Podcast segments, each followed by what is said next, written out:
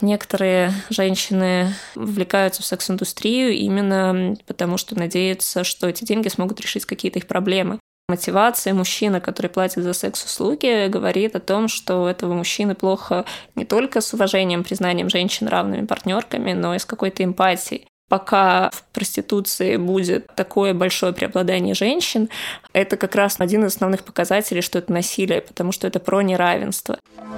Неслабый пол. Подкаст проекта «Гласная».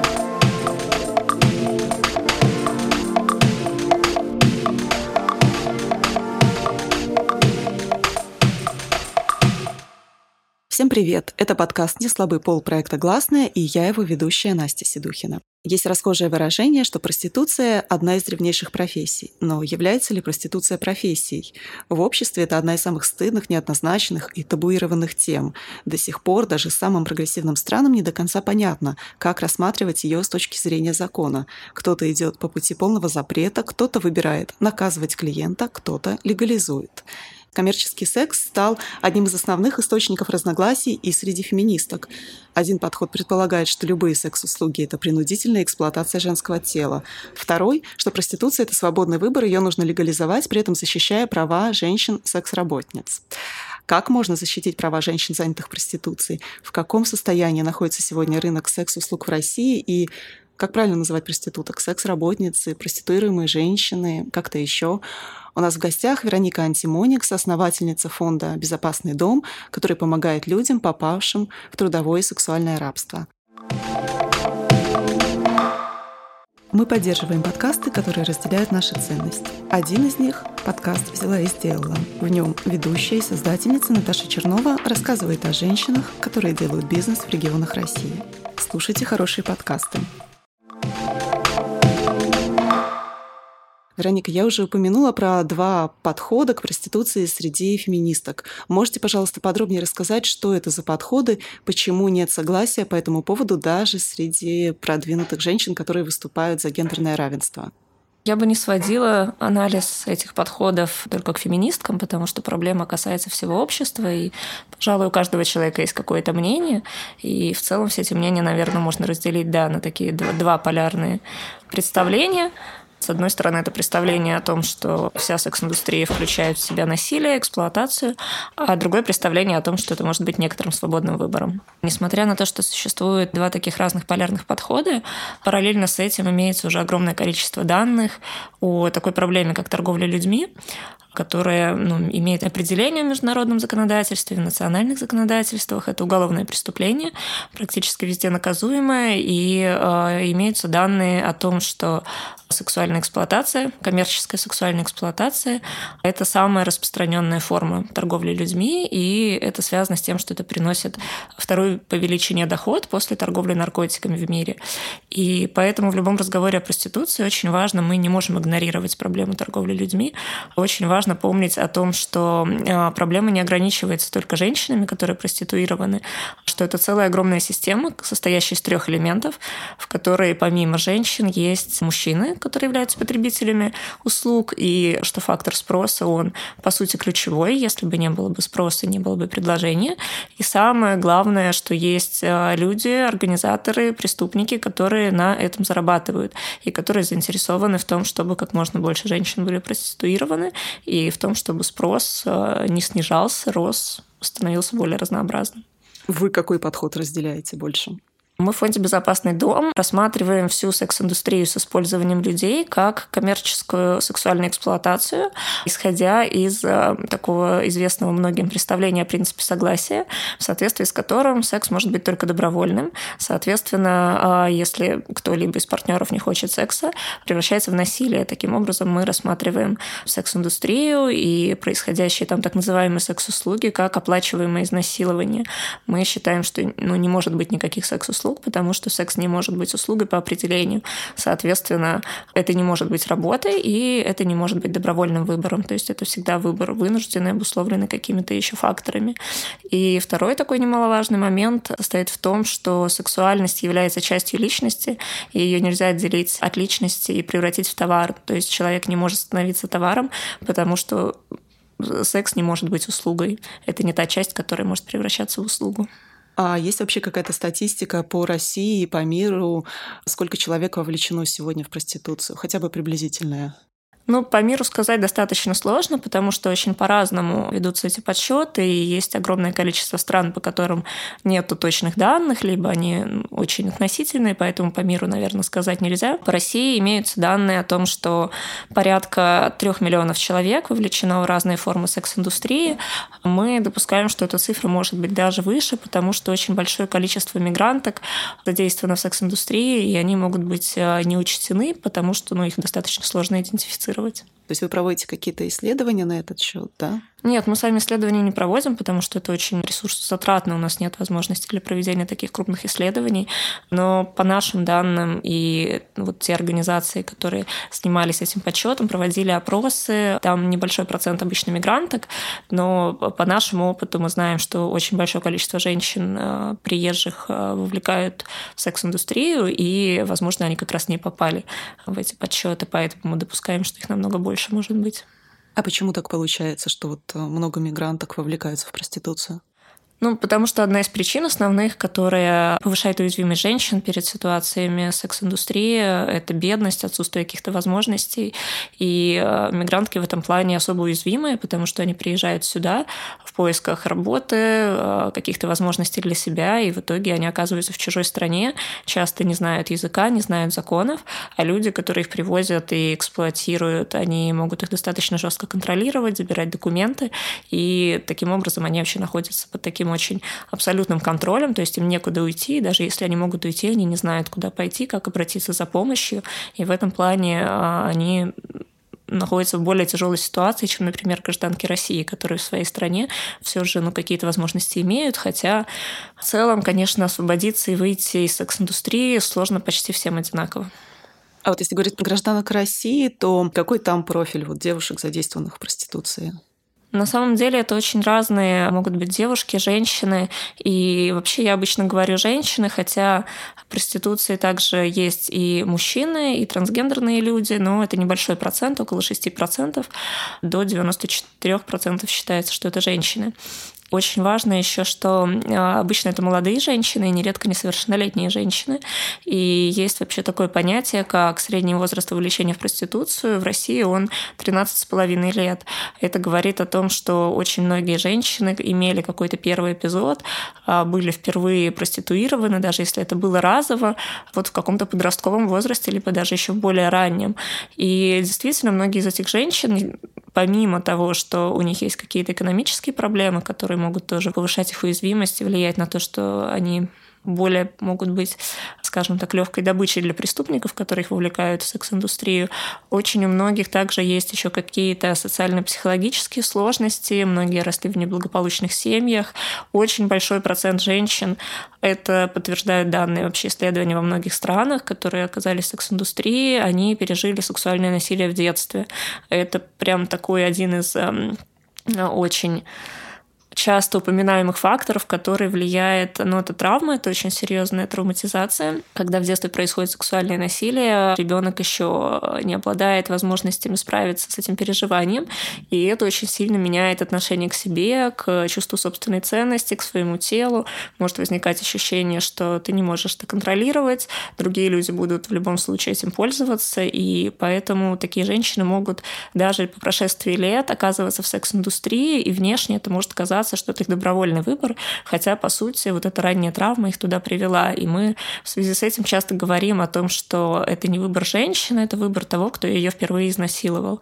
И очень много случаев тоже есть, когда женщин проституируют в детстве, девочек, их собственные семьи. Например, какие-то алкоголизированные семьи могут за алкоголь или за наркотики кому-то продавать ребенка, либо просто желая подзаработать, потому что действительно очень большой спрос, огромный, он очень латентный, но он существует, и я думаю, что это достаточно ужасающие масштабы, потому что многие женщины, которым мы оказываем помощь, рассказывали о том, как их проституировали в подростковом возрасте и продавали, и какие деньги за это готовы платить. И э, многие из их клиентов были в том числе известными людьми, которых мы все знаем, которые готовы платить за секс с детьми. Какие деньги? Вот вы сказали большие деньги. Речь идет о тысячах, десятках тысяч. На самом деле зависит от многих факторов. Конечно, все сутенеры, организаторы стараются продать женщин подороже, заработать на этом как можно больше. Но если они не могут заработать больше, они, тем не менее, не отказываются от проституирования этих женщин, они их продают дешевле, но просто набирают больше женщин, чтобы заработать больше. Еще есть такая тенденция, что чем дольше женщин в проституции, тем больше снижается цена, потому что спрос есть на более молодых, менее опытных, девочек, девушек молодых. И поэтому, например, в некоторых странах даже практикуется такая перепродажа из каких-то более элитных дорогих борделей в менее дешевые. Например, в странах Ближнего Востока, куда вывозят девушек, вообще продают за десятки тысяч долларов, например, в какие-то э, в элитную проституцию. Потом их могут вообще продавать, ну, как они говорят, в пустыню арабам. И вообще неизвестно, что с ними происходит дальше и выживают ли они. Ну, то есть от них просто могут отказаться и продать их по более дешевой цене. Вообще есть какие-то законы, которые вот помогают как-то бороться с проституцией, вот с сутенерами? Какие-то законодательные инициативы как в России, так и в мире? Можете о них рассказать? Существует очень большое количество различных законодательных инициатив и подходов к регулированию проблемы проституции, однако ни одна из них не является идеальной. Естественно, полный запрет не работает, ну, как со многими другими проблемами. То есть важно не запрещать, а важно искать какие-то возможности, чтобы у этих женщин был выбор. Но если мы сейчас говорим про женщин, из наиболее оптимальных, конечно, моделей мы считаем, не только мы, большинство экспертов признают так называемую шведскую модель, которая впервые была принята в Швеции в девяносто девятом году, и сейчас она уже в десяти странах мира, потому что шведский опыт за эти годы показал существенные изменения. Но очень важно понимать, что шведская модель — это не просто запрет покупки секс-услуг. Часто почему-то обращают внимание только на это. Это действительно важный элемент, потому что это меняет отношение общества вообще к тому, что недопустимо покупать женщин, недопустимо платить за секс, потому что секс может быть добровольным только. И это очень такая серьезная системная работа по поводу изменения общественных установок, во-первых. Во-вторых, организации возможностей помощи женщин, которые могут каким-то образом все равно оказываться. То есть женщины не должны быть криминализованы и наказываться за это.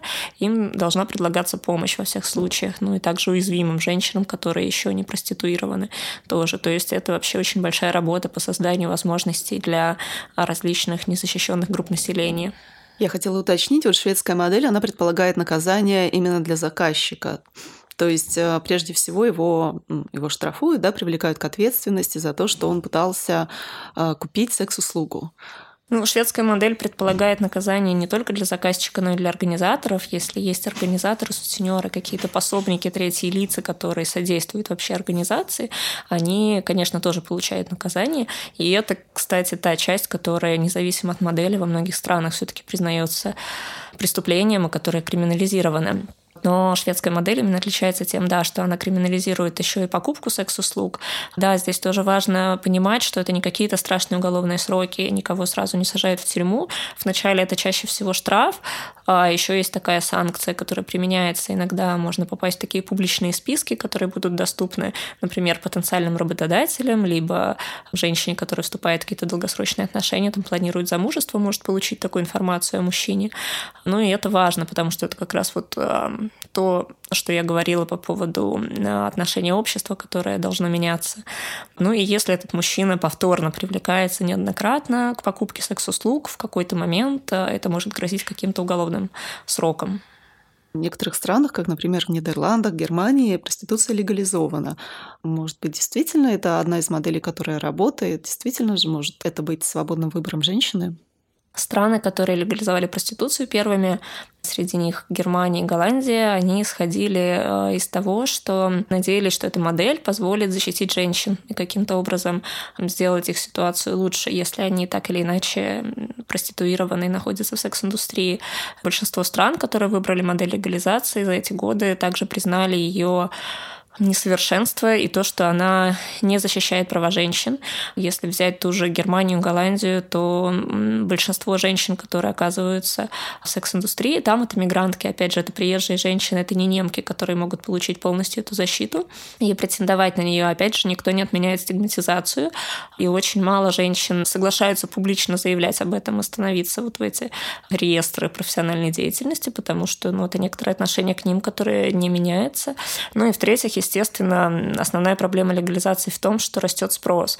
Легализация как бы говорит обществу, главным образом мужчинам, потребителям о том, что это нормально, это допустимо, это вот легально, мы за это вообще не наказываем женщин, якобы поддерживаем, и это в итоге становится очень опасно, во-первых, для женщин, потому что увеличение спроса, ну, во-первых, ведет к увеличению предложений, больше женщин увлекают, во-вторых, женщин принуждают к оказанию более опасных видов сексуальных услуг, и в-третьих, увеличение спроса влияет вообще на увеличение количества насилия в обществе. Тоже есть по этому поводу различные исследования о том, что если ну, мужчинам говорят, что вот есть какие-то специальные женщины, которых условно можно насиловать, это в целом вообще разрешение на насилие, которое срабатывает и в других сферах. То есть это насилие может распространяться за пределами секс-индустрии. Может быть, можно при легализации проституции как-то прописать правила перед предоставлением услуг? Чтобы там, допустим, ну, что женщина не будет делать все, что есть какие-то вот вещи, которые запрещены, недопустимы. Ну, в некоторых странах действительно существует уголовное наказание, возможность уголовного наказания именно за изнасилование проституированной женщины. То есть есть некоторая грань между тем, на какие услуги она соглашается, на какие услуги она не соглашается. Но в любом случае важно понимать, что она очень уязвима. И чаще всего клиенты, большинство клиентов приходят, во-первых, не за обычным сексом, потому что сейчас в современное время получить обычный секс не представляет нет в этом какой-то большой проблемы, приходят за какими-то очень специфическими формами секс-услуг. Очень часто в процессе они хотят получить больше за меньшие деньги, либо они становятся агрессивными. И, в общем-то, женщина никогда не защищена от этого. Она никогда не может быть уверена, что каждый конкретный клиент будет считаться с ней и как-то ее уважать, потому что ну, они изначально приходят, скажем так, не за этим. Это скорее какое-то редкое исключение. Ну, действительно, бывают такие клиенты, как девушки рассказывают про них, но Но в любом случае это не те варианты возможные сексуальных контактов, сексуальной жизни, которые человек выбирает добровольно, которые он хочет. То есть женщина ну, никогда от этого не получает никакой радости, ни удовольствия. И даже деньги, которые она может получать чаще всего, ну, если она контролируется, большинство женщин контролируется в секс-индустрии, они получают только какой-то процент небольшой, они чаще всего не покрывают вообще тех расходов, которые у нее могут быть в связи с тем, что она проституирована. Ту травму, которую она получает, тоже они как бы не искупают. Ну, то есть это вообще не стоит того. Ну, то есть вот есть выражение, что проститутка может заработать за день работы столько же, сколько другие зарабатывают за месяц. На практике получается неправда. Ну, если мы говорим только о деньгах, то, вероятно, да. И это очень большая проблема, потому что некоторые женщины вовлекаются в секс-индустрию именно потому, что надеются, что эти деньги смогут решить какие-то их проблемы, потому что им, например, остро нужна какая-то большая сумма денег, либо им просто негде жить, и ну, какие-то еще обстоятельства заставляют их соглашаться ради денег на это, но проблема в том, что вот те травмы, которые она получает, они в итоге намного, ну, имеют более негативные последствия, и деньги никак не могут эти последствия исправить, как-то помочь ей с этим. А какие-то травмы можете вот поподробнее рассказать? Вы работаете же с такими женщинами? Ну, во-первых, это огромное количество медицинских последствий может быть, потому что большинство клиентов не предохраняются, не хотят предохраняться, делают все, чтобы не использовать презервативы, они готовы за это платить больше. Соответственно, женщины вообще абсолютно не защищены от различных инфекций. И э, даже есть в некоторых странах такой опыт, что ну, там, где легализована обычно проституция, ну, не обязательно на самом деле, что женщин регулярно время от времени проверяют на какие-то инфекции, но вот здесь не очень понятно, почему проверяют женщины, почему должны следить за женщинами, если, по сути, распространителями этих инфекций являются мужчины, клиентов никогда никто не проверяет, потому что клиенты в более привилегированном положении находятся.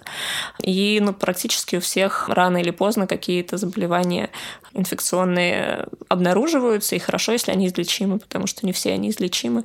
Многие могут очень там кардинально менять жизнь, те же гепатиты, Б, С, ВИЧ и так далее. То есть еще их не всегда вовремя выявляют. Опять же, это различные физические травмы от непосредственно тех сексуальных практик, которые их заставляют выполнять, либо от дополнительного физического насилия. То есть клиенты могут избивать женщин, могут как-то с ними жестоко обращаться. У нас достаточно распространены случаи, когда женщин выбрасывают из окон, и они в итоге вообще очень серьезные получают повреждения, переломы конечностей или даже позвоночника, некоторые остаются обездвиженными. Но это то, что касается медицинских последствий, ну и различные какие-то другие заболевания, связанные с теми условиями, в которых они находятся, потому что, во-первых, нарушен у них как бы режим дня, они могут очень много работать, просто может быть физическое истощение, так, работать не то слово, могут длительное время вынуждены оказывать секс-услуги и страдают от физического истощения, не всегда могут нормально питаться, это могут быть какие-то расстройства пищеварения, иногда они содержатся не в очень хороших условиях и тоже могут там сталкиваться с различными заболеваниями там, легких, еще чего-то. Вот, на самом деле, ну, целая огромная куча, может быть, каких-то болезней. Ну и самое важное, самое большое последствие, долгосрочное, практически вообще от которого нельзя избавиться, касается психологической сферы. Это происходит из-за того, что всегда есть вот эта угроза, что это ситуация абсолютной небезопасности, а женщина не может контролировать эту ситуацию никогда полностью, она никогда не знает, какой клиент будет, как он будет с ней обращаться, что вообще будет происходить, оставит ли он ее в конце концов живой, потому что нередки случаи, когда убивают женщин. Поэтому вот эти психологические последствия, они очень-очень тяжелые. И еще важно что, что пока женщина находится внутри, психика устроена таким образом, что в каких-то ситуациях, опасных для жизни, для нашей целостности, когда происходит сексуальное насилие, наша психика защищает нас от вот этих непереносимых переживаний, и работают определенные психологические защиты, из-за которых это картина выглядит иначе. И женщине даже может казаться, что она каким-то образом контролирует и может влиять. И на самом деле это такая иллюзия, которая просто позволяет ей, ну, грубо говоря, не сойти с ума, а просто выдержать то, что происходит, и как-то сохранить себя более-менее, не лишиться рассудка. Потому что у нас также были случаи, когда женщины просто какой-то у них происходил острый психоз, и их госпитализировали, и именно уже в больнице они могли, как бы вы, отделившись от этой ситуации, увидеть ее несколько по-другому и осознать, что им нужна помощь. А многие женщины, которые находятся внутри, они иногда даже не могут мысли допустить о том, что им нужна помощь, и поэтому они могут сами не обращаться очень длительное время за помощью. То есть получается, что мужчины, прибегая к услугам проституции, они во многом используют девушек для вывода своей агрессии, да? Да, это не только про агрессию, это в целом про контроль и про гендерное неравенство, про патриархальность, про то, что большинство мужчин считает, что мир принадлежит им, а женщины должны обслуживать их интересы, потребности, желания и так далее. И если какие-то женщины могут это выполнять в роли там, девушки, жены, партнерши, коллеги даже, то ну, все равно они могут считать женщин какими-то второсортными людьми, то ну, другие а, женщины могут выполнять там, остальные все их потребности и желания. Вот вы сказали, что мужчины в большинстве случаев стараются не пользоваться презервативами. Но это же, можно сказать, в их интересах пользоваться презервативами с незнакомой женщиной. Очень неумно, согласна. Ну, смотрите, тут ну, как проблема на самом деле ну, более глубокая, потому что вообще мотивация мужчины, который платит за секс-услуги, говорит о том, что у этого мужчины плохо не только с уважением, признанием женщин равными партнерками, но и с какой-то эмпатией. То есть покупая как бы секс, платя за секс, мужчина должен для себя тоже ну, поддерживать какие-то иллюзии. Он не может себе позволить думать о том, что эта женщина чувствует, почему она там оказалась, иначе ну, ему, наверное, будет сложно, он начнет как-то сомневаться. Многие организации в мире, и мы тоже отчасти пытаемся как раз-таки работать с вот этим отношением, проводить какие-то мероприятия, говорить с мужчинами о том, почему покупать секс недопустимо и почему женщины оказываются в секс-индустрии, почему они не хотят этого на самом деле и, в общем-то, что происходит в итоге. У нас после таких мероприятий повышается количество обращений от мужчин, которые продолжают пользоваться секс-услугами, но которые начинают об этом задумываться. То есть такой мужчина, являясь постоянным клиентом, может прийти в очередной раз и спросить у девушки, а как ты вообще тут оказалась? Или хочешь ли ты вообще это делать? До этого этот вопрос просто не приходил у него в голову. И в этот момент, когда он понимает, ну вот какую-то реальность видит с другой стороны. Вот, ну, это очень важный момент изменения, потому что он может перестать быть потребителем и помочь этой конкретной девушке или еще кому-то, потому что такие случаи были, и ну, это как раз то, к чему мы стремимся. Вы еще упомянули, что девяносто четыре процента людей, занятых проституцией, это девушки. Почему так сложилось? Ну, это как раз связано с гендерным неравенством, потому что женщины более уязвимы, и потому что есть вот это представление о том, что женщины выполняют некоторую второстепенную, прикладную, обслуживающую функцию. И как раз-таки пока в проституции будет такое большое преобладание женщин, это как раз ну, один из основных показателей, что это насилие, потому что это про неравенство. И мы не можем вообще говорить о каком-то свободном выборе, пока вот мы видим, что там практически все женщины. Потому что если бы это было бы свободным выбором, если бы это было добровольно и действительно так хорошо и приносило большие деньги, там было бы ну, примерно равная представленность мужчин и женщин. Мужчины могли бы тоже идти и зарабатывать, если это так прекрасно, но почему-то мы этого не видим, а те случаи мужчин, которые там есть, это как раз-таки более часто даже латентные и жесткие, с большим контролем случаи использования очень молодых мальчиков, которые, ну, в общем-то, тоже ну, не выбирают, скажем так, это как какой-то вариант для себя. А известно ли вам о женщинах, которые прибегают к услугам проституции? Нам известно о таких случаях в Африке. Есть несколько африканских стран, в которые приезжают богатые европейские женщины и платят там за секс-услуги с молодыми африканскими парнями. И, в принципе, несмотря на то, что здесь, ну, как бы гендерная ситуация противоположная, она все равно про такой очень сильный дисбаланс власти, когда одни люди, обладая деньгами, ресурсами, привилегиями, считают, что у них есть право покупать других людей. Но вот это тот случай, когда эти женщины, в общем-то, чувствуют себя так же, как мужчины в Европе, покупая секс. Но это уже про колониальное мышление, да, скорее? Да, но это же одна природа этого мышления. То есть тут не так важно, в каких масштабах по отношению к каким группам это происходит. Просто всегда есть какие-то группы, которые обладают большими привилегиями и которые не используют другие группы. Просто женщина — это самая большая дискриминируемая группа, и поэтому по отношению к женщинам, ну, вообще гендерное насилие — это самая большая, самая распространенная вообще тип преступления дискриминационных. Вы еще сказали про то, что шведская модель более успешной считается. А вам не кажется, что если ну, запретить полностью да, прибегать к секс-услугам, то это, наоборот, вызовет больше насилия по отношению к ближнему, по отношению к семьям, по отношению, ну, вот, к партнерам? Ну, как я и говорила, шведская модель предполагает вообще изменение отношений в обществе к недопустимости покупки секс-услуг. И шведская модель тоже, она, ну, может приниматься только в определенных условиях. То есть общество должно каким-то образом понимать уже важность и быть готовым к введению таких мер. Ну и, в частности, в Швеции уже более чем тридцатилетний опыт принятия различных законов против насилия. То есть они где-то, в, не помню точно, в семидесятых, восьмидесятых, в общем, ну, таким первым важным шагом было принятие закона о запрете физических наказаний для детей. И в итоге получается, что эти дети выросли, и которых никогда не били, которые очень хорошо понимают вообще, что такое телесная автономия, телесные границы, неприкосновенность, почему это важно, как это влияет на психологическое состояние. В общем-то, это как раз то поколение, которое понимало уже важность принятия закона о запрете покупки секса. То есть этим людям уже не нужно объяснять, почему покупать секс недопустимо, почему это насилие. Поэтому в этом плане шведская модель, она всегда предполагает работу вот с формированием в целом в обществе такого ненасильственных ценностей, недопустимости вообще использования других людей, большего какого-то равенства и справедливости. То есть, получается, нужно обществу пройти долгий путь, прежде чем уже говорить о вот таком подходе к проституции, да?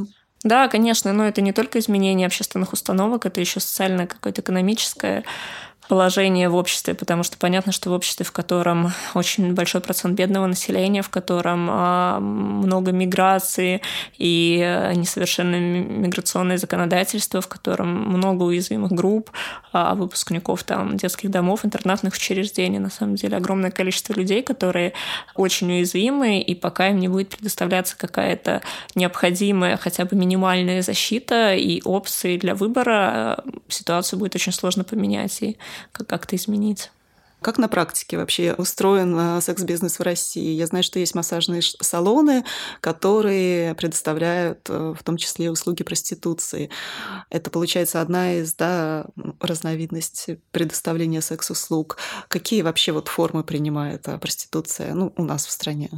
Формы вообще, они более-менее одинаковые во всех странах мира, и такая классическая проституция на улице или в борделях, которую мы обычно представляем, она, конечно, имеет место до сих пор, хотя сейчас очень много ушло в онлайн, ну, то есть предложения в основном сейчас онлайн.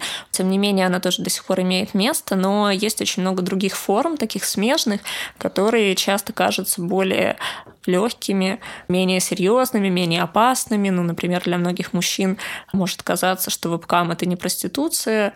Ну и к таким формам относятся, да, во-первых, массажные салоны, во-вторых, различные стрип-клубы, различные салоны, клубы для мужчин, сауны многие тоже включают какие-то такие дополнительные услуги.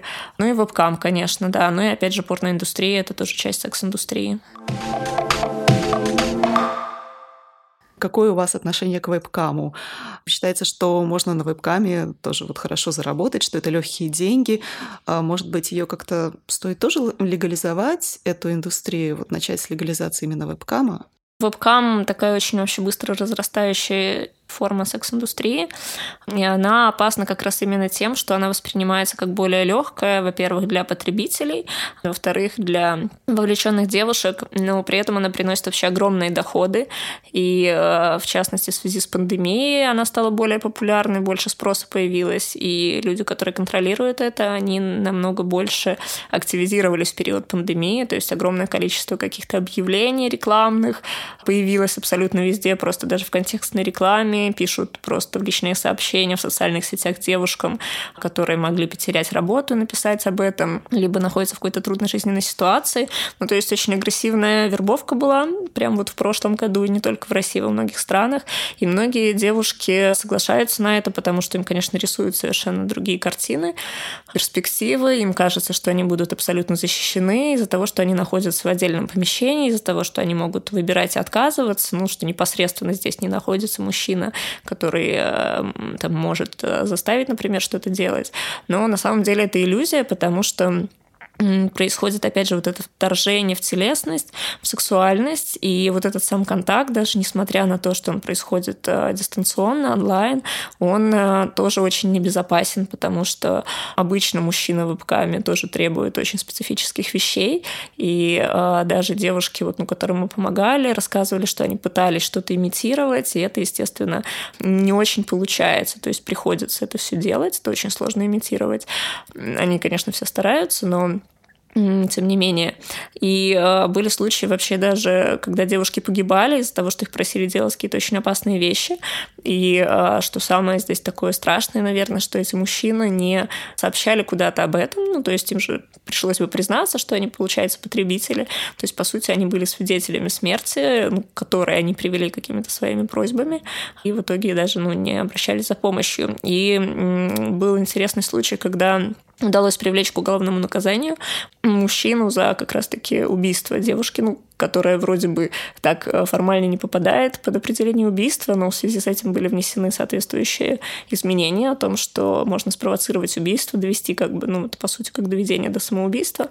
И, ну, такое очень важное решение, потому что действительно девушки часто с таким сталкиваются вебками. И вебкам вообще очень конкурентный, он устроен так, что если девушка не будет оказывать какие-то специфические услуги, на нее как бы не будет заказов новых.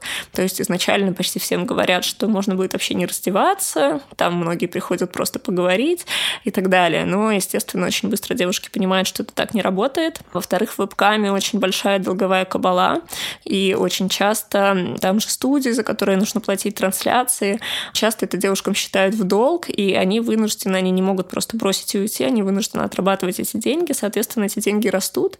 За счет того, что еще какой-то процент организаторы могут забирать, ей очень сложно из этого долга выйти. И второй момент, то, что за счет того, что это онлайн, очень часто делаются записи, сохраняются записи, даже когда ей говорят, что их нету.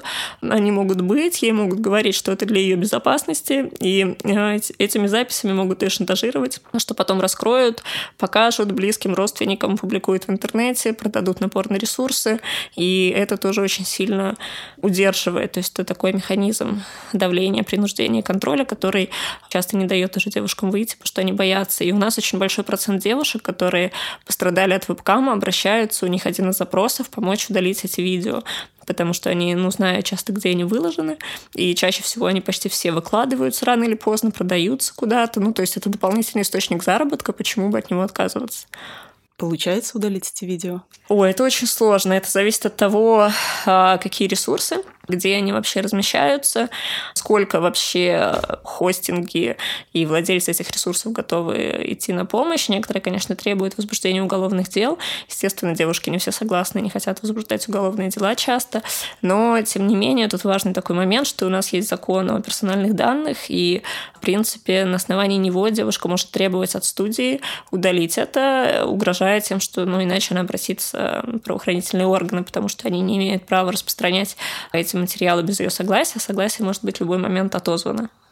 Вы упомянули про порно-сайты и про участие в порно. Вообще порно — это форма насилия над женским телом или это хорошая альтернатива для удовлетворения сексуальных потребностей? Ну, мы придерживаемся позиции о том, что порно — это часть секс-индустрии, и она также опасна для женщин вовлеченных, и также она очень плохо влияет в целом на общество. Сейчас уже есть много разных данных исследований о том, что растет спрос очень сильно на порнографию, и в частности у детей есть доступ к порнографии, и дети впервые смотрят порнографию, снижается все больше возраст первого потребления порнографии. Многие дети впервые это делают, вообще первый раз видят в детском садике, и если регулярно смотреть порнографию, происходят определенные изменения в мозге, и у таких мужчин, потребителей порнографии, происходит дальше очень много изменений, очень сильно меняется качество жизни, то есть у них возникает такая своеобразная даже зависимость. Многие вообще не могут после этого уже с какими-то реальными людьми устанавливать нормальные отношения, не только партнерские, но и в целом. Они могут терять работу, вообще возникают какие-то изменения в поведении, могут становиться более агрессивными и так далее. И, ну, то есть это достаточно опасно для потребителей. И важно еще то, что порно вообще в целом, тоже если взять порно, которое было сорок лет назад и сейчас, оно тоже очень сильно изменилось, и большинство сюжетов сейчас, они очень насильственные, и при потреблении порно тоже есть такая связь, что со временем обычного контента перестает быть достаточно, мужчины начинают искать более жесткий контент, насилие над детьми, ну, сначала просто насильственные, потом насилие над детьми, над беременными женщинами и так далее. Соответственно, производители заинтересованы в том, чтобы постоянно производить как можно больше такого контента, и важно, чтобы он был новым, потому что рынок большой, но все равно постоянно происходит поиск каких-то новых роликов, ну, со стороны потребителей. Поэтому это очень, ну, большая индустрия, очень большой нелегальный бизнес, который заинтересован, конечно, в том, чтобы как можно больше такого контента создавать. Вы сказали, мужчины начинают искать. Получается, что в порноиндустрии основной потребитель — это мужчины, а те, кто задействован в порно, это в основном женщины? В порно, на самом деле, большее количество мужчин тоже задействовано в съемках, но мужчины меньше страдают от последствий, например, если они выходят, и потом кто-то знает, например, о том, что они были в порно. Опять же, вот эти насильственные сцены, чаще всего они по отношению к женщинам, то есть женщины подвергаются насилию. То есть для мужчин, конечно, тоже есть последствия, которые были вовлечены в порно, но они в некотором смысле могут быть чуть менее опасными, травматичными, чем для женщин. Потребителями тоже являются как мужчины, так и женщины, но женщины часто Часто это делают, потому что есть некоторая нормализация потребления порно и представление о том, что это некий такой, ну, доступный способ удовлетворения сексуального желания. Либо иногда мужчина принуждает женщин к просмотру порно, вот, и поэтому женщины могут на это соглашаться. Поэтому женщины тоже, да, являются потребителями, но и опять же потому, что в обществе может быть, ну, нормализовано какое-то такое потребительское отношение к другим людям. Порно настолько стало распространенным, привело к возникновению такого преступления, достаточно нового, которого, который объединяет разные типы этого преступления под таким названием порноместь. Это тот случай, когда партнер распространяет какие-то интимные фотографии или видео. И э, это стало, становится реально очень большой проблемой. Прямо вот с каждым днем происходит, э, то есть в геометрической прогрессии растет количество этих преступлений. Иногда это делают просто из желания мести, иногда это делают за деньги. И в современном мире практически у любого человека есть какой-то такой контент интимный. Ну, то есть большинство людей делают в каких-то определенных ситуациях, отношениях, фотографии, видео. И помимо того, что этим может воспользоваться какой-то партнер в ситуации, там, например, расставания, либо, наоборот, он пытается таким образом отношения контролировать, женщину удержать, либо отомстить ей за что-то. А этим могут воспользоваться также преступники, которые могут красть этот контент в интернете. То есть, в принципе, тут вообще никто от этого не защищен. Такой тоже очень большой риск. И, как я говорила, удалить это бывает очень сложно, намного сложнее, чем когда-то сделать и поделиться с кем-то. То есть, получается, здесь под угрозой находятся, ну, практически все. Ну, практически все, да. Но, как я говорила, женщины более страдают от этого, потому что их видео более популярны, и на них больше спрос, и большее количество людей будет их смотреть, большее количество людей будет реагировать. И тоже мы получаем запросы от девушек, которые столкнулись с порноместью. И э, часто основная проблема даже не то, что кто-то это увидел, а то, как изменилось к ним отношение каких-то близких, знакомых, которые могли об этом узнать. Даже не все видели, но часто их за это обвиняют. Ну, вообще у нас большая проблема в том, что очень противоречивые требования к женщине относительно ее сексуальности. То есть, если женщина слишком сексуально свободная, она будет обвиняться за это. Если женщина, наоборот, тоже будет подвергаться каким-то там осуждением, насмешкам, шуткам. То есть нет вообще разрешения как бы женщине самой распоряжаться своей сексуальностью, своим телом. И из-за этого вот эти последствия, они для женщин более тяжелые. Вернемся к вопросу проституции. Эскорт – это более цивилизованная, более цивильная, более безопасная форма проституции. Можно ли сказать, что здесь речь идет о добровольном выборе и тело женщины не эксплуатируется? Некоторые девушки приходят в эскорт, потому что им говорят, что в эскорте можно просто сопровождать мужчин, разговаривать с ними, ходить на какие-то вечеринки, при этом не оказывать секс-услуги, но это не так. Вначале это может быть так, еще эскорт очень сильно связан с модельным бизнесом, и часто тоже выстраивается такая очень длительная система обработки, манипуляции, когда девушка незаметно для себя как бы соглашается, хотя на самом деле этот выбор сделан был давно за нее, и часто у нее нет вариантов. Иногда она может соглашаться из страха, потому что говорят, что я выбрал какой-то очень влиятельный человек, и если она откажется, у нее будут какие-то проблемы. Да ей может казаться, что она согласилась добровольно, и она сможет отказаться, но чаще всего эскорт не ограничивается просто сопровождением и практически всегда предполагает оказание каких-то секс-услуг. И так же, как и в любых других формах секс-индустрии, невозможно сопровождать всегда одного человека.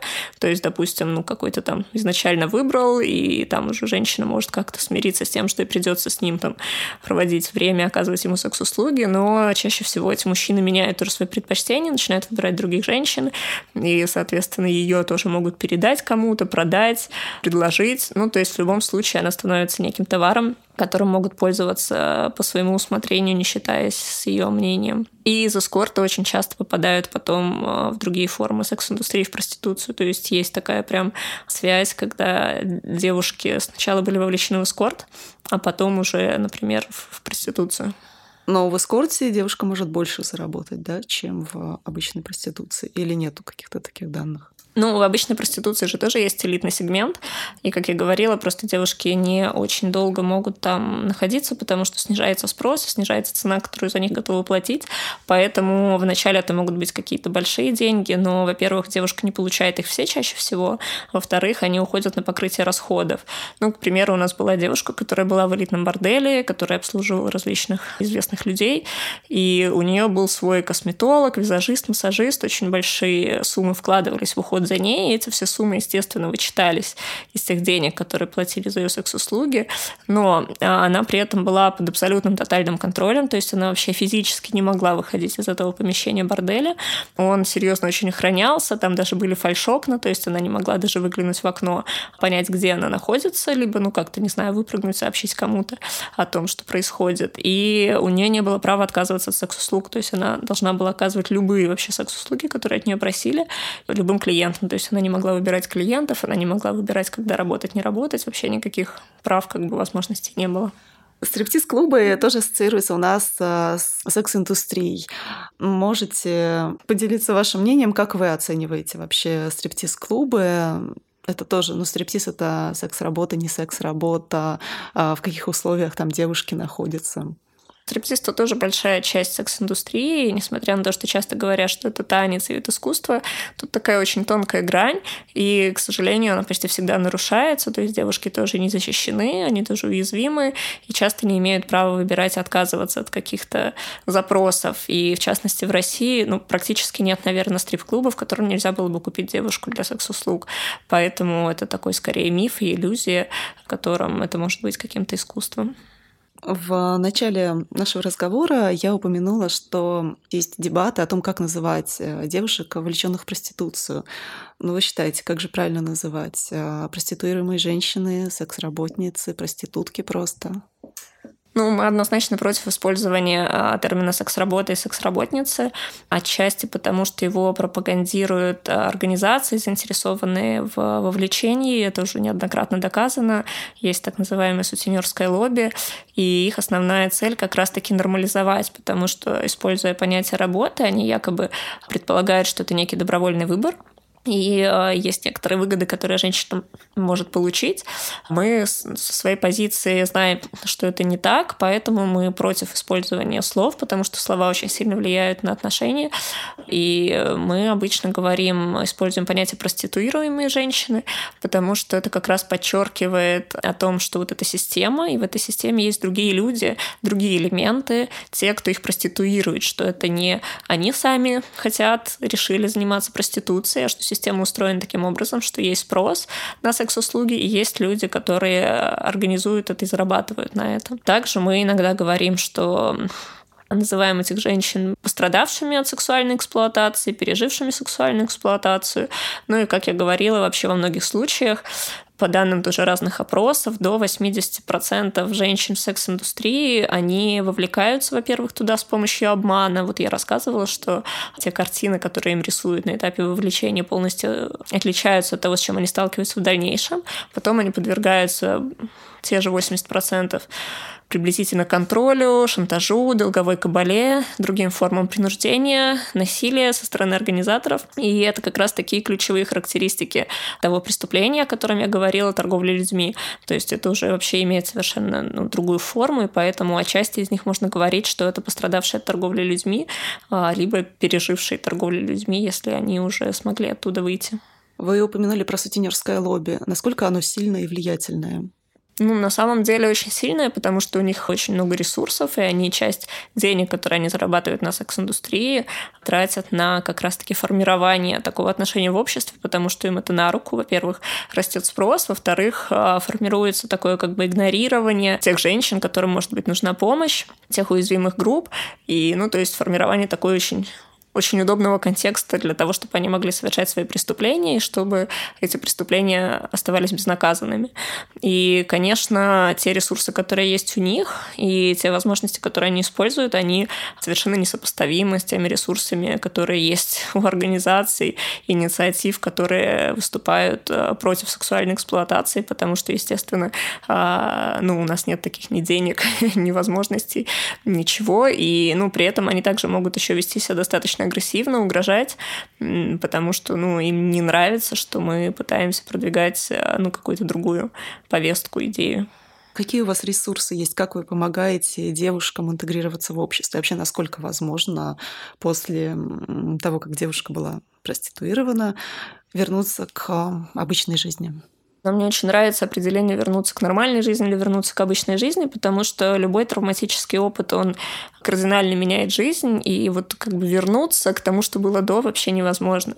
То есть это некоторая другая жизнь, новая жизнь, она может быть хорошей, но это очень-очень долгий, сложный путь, поэтому это, ну, на самом деле, годы работы. А как ему интегрироваться в общество тогда? Долго и сложно. Это вот прям ну, самый сложный, наверное, процесс, потому что независимо от того, сколько женщина была проституирована, вот это травма, она остается ну, на всю жизнь в каком-то смысле.